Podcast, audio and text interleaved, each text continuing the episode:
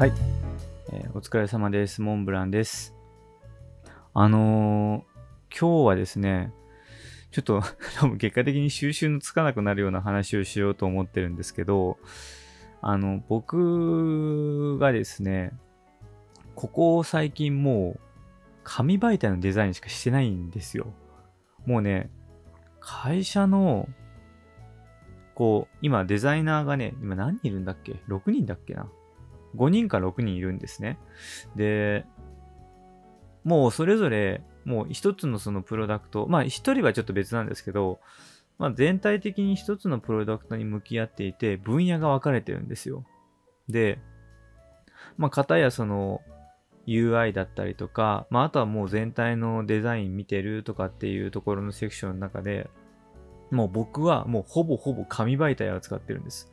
で、もう紙も紙で、紙のデザインとか以外にも、もうあの、印刷の製造のところのやり取りとかももうやってる感じなんですよ。っていう感じで、結構ね、紙に今どっぷり浸かり直してるっていう感じなんですね。で、もうこの浸かり直してるっていうのがちょっと今回の話のミソで、要は、まあ、僕がもうかれこれ5年前、えっ、と、当時の SOD を、えー転職した時のちょっと前の時点から Web に転校してるんですよね。うん。まあ Web に転校してると言いつつも、まあなんだろうね、多分か社会人の2、3年目ぐらいの時に、えっ、と、紙から、えっ、と、Web もやるようになって、で、並行して4年目になって、もう完全に Web オンリーになって、で、そこから、えっ、と、Web プラス、えっ、と、UI とか、もうか完全に紙から一回脱却したんですよね。脱却って言い方も変だな。紙媒体をやらなくなったっていう感じになったんですよ。で、かれこれ、まあそれが3年から4年ぐらい続いて、で、そこからですよ。あの、UI とか UX プロダクト系のところから一気にフォンって実物に行ったんですよね。でもそこからはもうずっともう紙媒体をやってましたね。で、とはいえ、直近2年3年ぐらいの時は、いわゆるその CRM と言いますか、あの顧客、お客さんのね、こう、よりロイヤリティを上げるというか、お客さんがこうよりよく使っていただけるようなところの施策をやってたので、まあ、なんだかんだ言って Web だったり UI とかもやってたんですよ。まあ、言うたらだから紙の飛び先が Web だから、みたいな感じの延長でやってたんですけど、もうね、完全に今紙だけです。もうね、驚きです。まさかね、紙に完全に戻ってくる上に、で、しかもね、多分ね、制作1年目の時よりもディープなところに行ってますよね。だ当時って、あの、確かに紙媒体はやってはいたんですけど、なんていうかな、あの、もうフォーマット決まってたんですよね。もうだから、まあ、具体的に言ってしまうと、えっと、DVD ジャケットの中に入るものだから、あの、紙の質って決まってるんですよ。もうコート紙。で、あとはそのコート紙に何を使うか。あの、特色を使うのか、えー、特色使うのか、金徳使うのかとか、で、えっと、もう、キャンパスサイズも完全に決まりきっているから、まあ、たまにあのまあ、ね、あの、知ってる人は知ってると思いますけど、年末にね、あの、総集編ボックスが出るんですよ。あの業界って。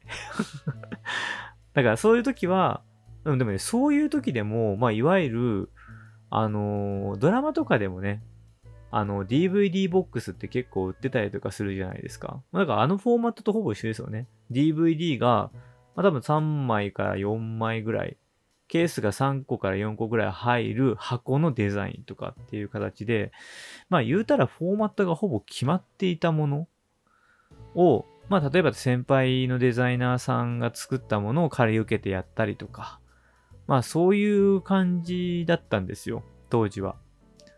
でもね、もう今はもう、あ、そうだからね、それで言うと、だから印刷のデザインをやってたんです。だから、そのデザインを入稿するっていう作業の後のことってやってなかったんですよ。そこは、当時の会社はやっぱりそのフォーマットというかもう大きい会社だったので、えっと、デザインを入稿して、その後に紙の印刷、紙に出力してとか、あの、DV のパッケージに入れてとかっていう、その流れっていうのを、あの、製造管理っていう担当、製造部っていう人がやられてたんですよね。だから、あのー、色香とかを持ってきてくれるんですよ。製造の人たちが。その印刷所さんから一手に受けて、当時だって DVD ね、一月に60本とか出してた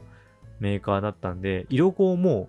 60本とか4、50本が毎月の単位で来るんですよ。だからそれを製造部の人が各デザイナーに振り分けてくれて、で、ああ、じゃあこう色声直したいっすねとか、やっぱ製造部の人もプロだから、ここの色がちょっと微妙だからこれやっときますねとかっていう風にアシストしてくれてたんですよ。それがね、今僕の仕事に入ってる っていうねちょっとね、びっくりした。あのまさかね、自分がその印刷の方の製造の管理、だから印刷所と直接やり取りするっていうのが、実はね、ここ最近になってからなんですよ。それこそ前の1、2年目の時とか印刷のデザインとかやってましたけど、印刷所の人と直接やり取りするの超稀だったんですよ。あのね、何回かあったんですよね。あのー、印刷のレタッチの具合とかを直接その印刷会社さんとやり取りするっていうのが、一部のメーカーさんの時にはあったんですけど、結局それもあの、出来上がってるスケジュールの中でやるだけの話で、あの、自分でスケジュールを組むということがなかったんですよね。だからね、今ね、印刷のスケジュール自分で組んでたりもするな。だからその、商品を、まあ、通販だとしたら、その工場に納品する必要があるわけですよ。だから、納品をするまでの製造、印刷の製造をする期間とかを印刷所さんに聞いて逆算して、じゃあ色香何回やりましょうかっていう。色香っていうのは、その実際にその印刷物としてできるギリギリの直前。だから紙の質も一緒だし、印刷も質も一緒っていう状態のものをちゃんとチェックする。で、えっと、自分がその狙っている色に合っているかとか、そういうのの再現度をできるだけ高めるうん、テスト印刷みたいなものを色工っていうんですけど、一発で定まることってなかなかないんですよ。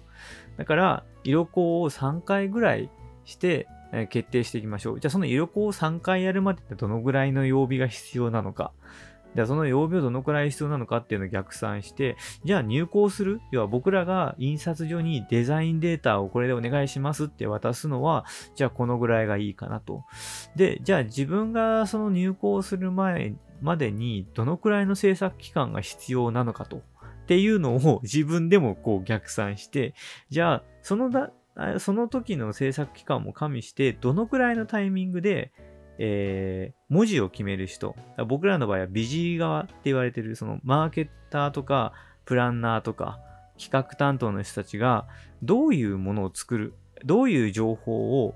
えー、僕らに渡す必要があるのか。で、それをいつまでに欲しいかっていうのを僕も言ってるんですよ、今。まあ、だから当時、そうそう、当時だから僕はあの、2、3年目の時って製造の人とまあいろいろ結構仲良かったんですよ、当時。だからいろいろ話してて、こういうのが大変なんだよっていう風にお話とかも聞いてたんですけど、まさかね、自分がね、そこの立場になるとは思わなかったんですよね。もちろん多分、あの、2、3年目の時、若い時にそういった製造部の人たちっていうのは、もう多分当たり前にそれをやってたし、まあ多分形、会社として大きい規模感でやってたんですよね。だから今僕がやってるその製造の工程とかのスケジュールよりも多分全然精度が高いものだと思うんですけど、まさかね、自分がね、その立場になるとはね、みじんも思ってなかったんですよ。そ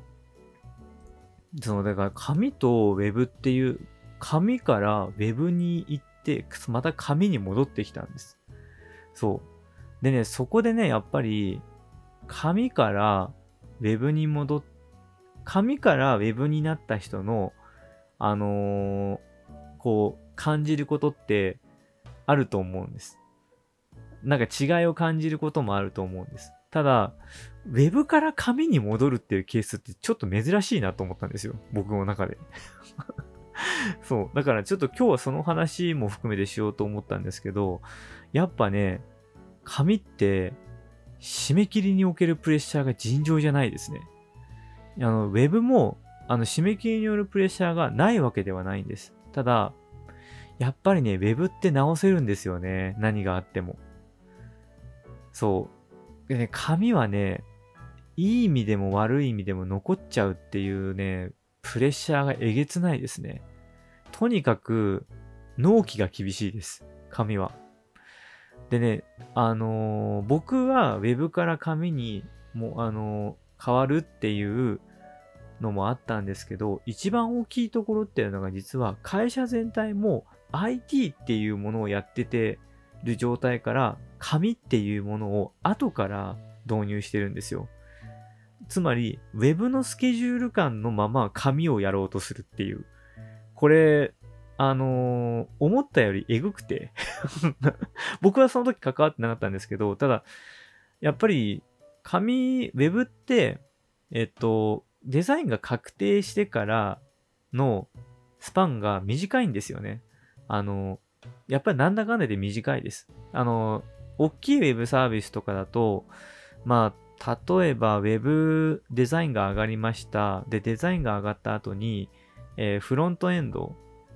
まあ、フロントエンドが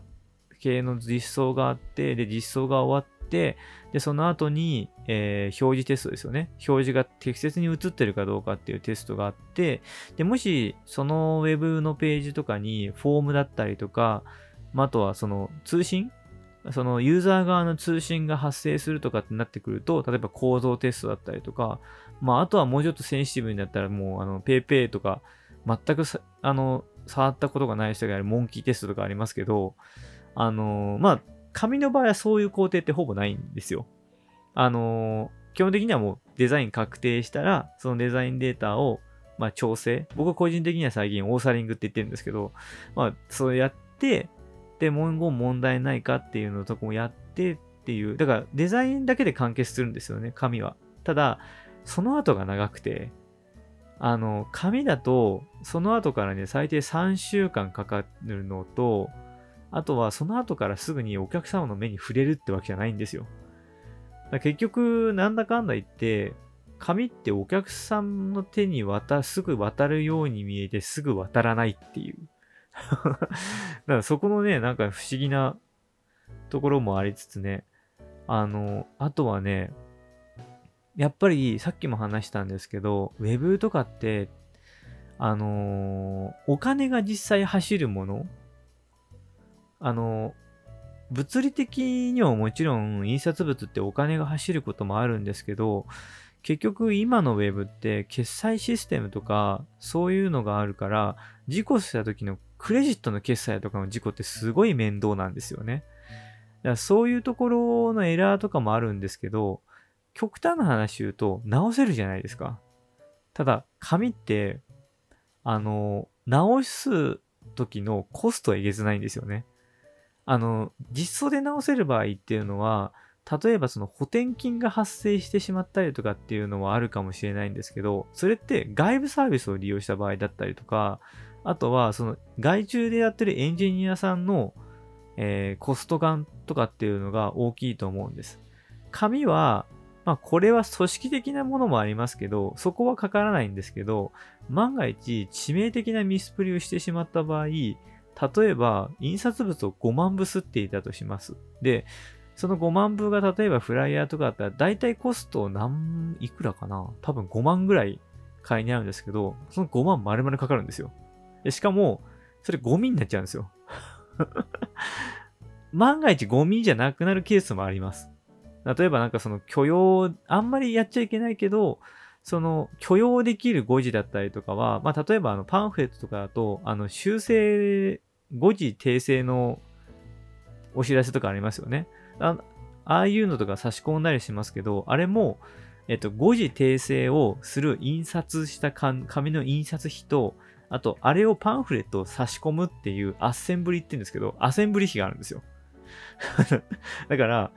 あの、予想以上にコストかかるんですよね。で、しかも、その、場合によっては、えっと、その、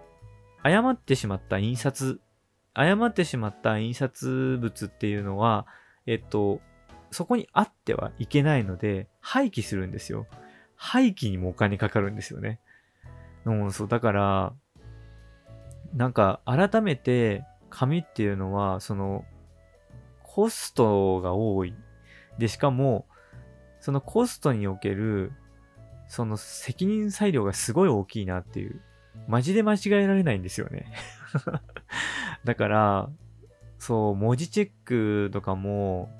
やっぱすごい綿密にやるし、僕もそのミス見つけることもあれば、文字チェックしていただく方とかにもミスも見つけてくれたりとかするし、もう感謝でしかないですよね、その時は。もう、あの、誤字をしてしまっている印刷物を出さなくて済んだみたいな。なんか、この年になって、いや、もちろんその若い時も、その誤字に対するその責任の重さ、ましてやね、あの 僕がいたところとかは、モザイクっていうのもあるから、モザイク漏れるともう犯罪なんですよ。そういうもののリスクもあったけど、その誤字をしてしまうっていうところによる、まあ、ちょっ、ちょっとしたって言い方は良くないんですけど、まあ、ある一つの、そのミスで、形によってはブランディングを損なう可能性もあると。もちろんそれは誤字の内容だったりとかによりますけど、まあ、それを頻繁に行っている、その、印刷物を扱っているプロダクトが、まあ、どういう信用、信用を得ることができるのかと。まあ、それをその中長期的に考えたときに思うと、まあ、ゾッとしますよね だからね、なかなかむず、その、やっぱり紙からウェブに戻って、また紙からウェブに行って、また紙にも戻ってきたっていうことからすると、やはり紙だったりとか実物の重みってなかなかえげつないなぁとは思いました。で、もちろんでもポジティブなこともあって、あのー、決してね、紙がね、あのー、まあやっぱり世で紙って廃れていく運命もあるんですよ。実際だからもうスマホで完結するっていうのもあったりとかするし、あの、そういうのもあるんですけど、やっぱりね、どこに行ってもね、紙媒体って使うんですよね。で、しかも、あのね、紙のね、CVR って意外と侮れないんですよ。うん。この、どういった形で数値で出すかっていうのはもちろん難しいんですよ。あの、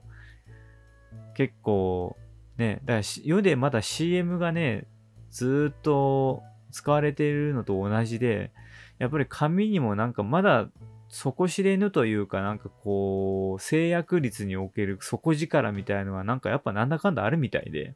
うん。だか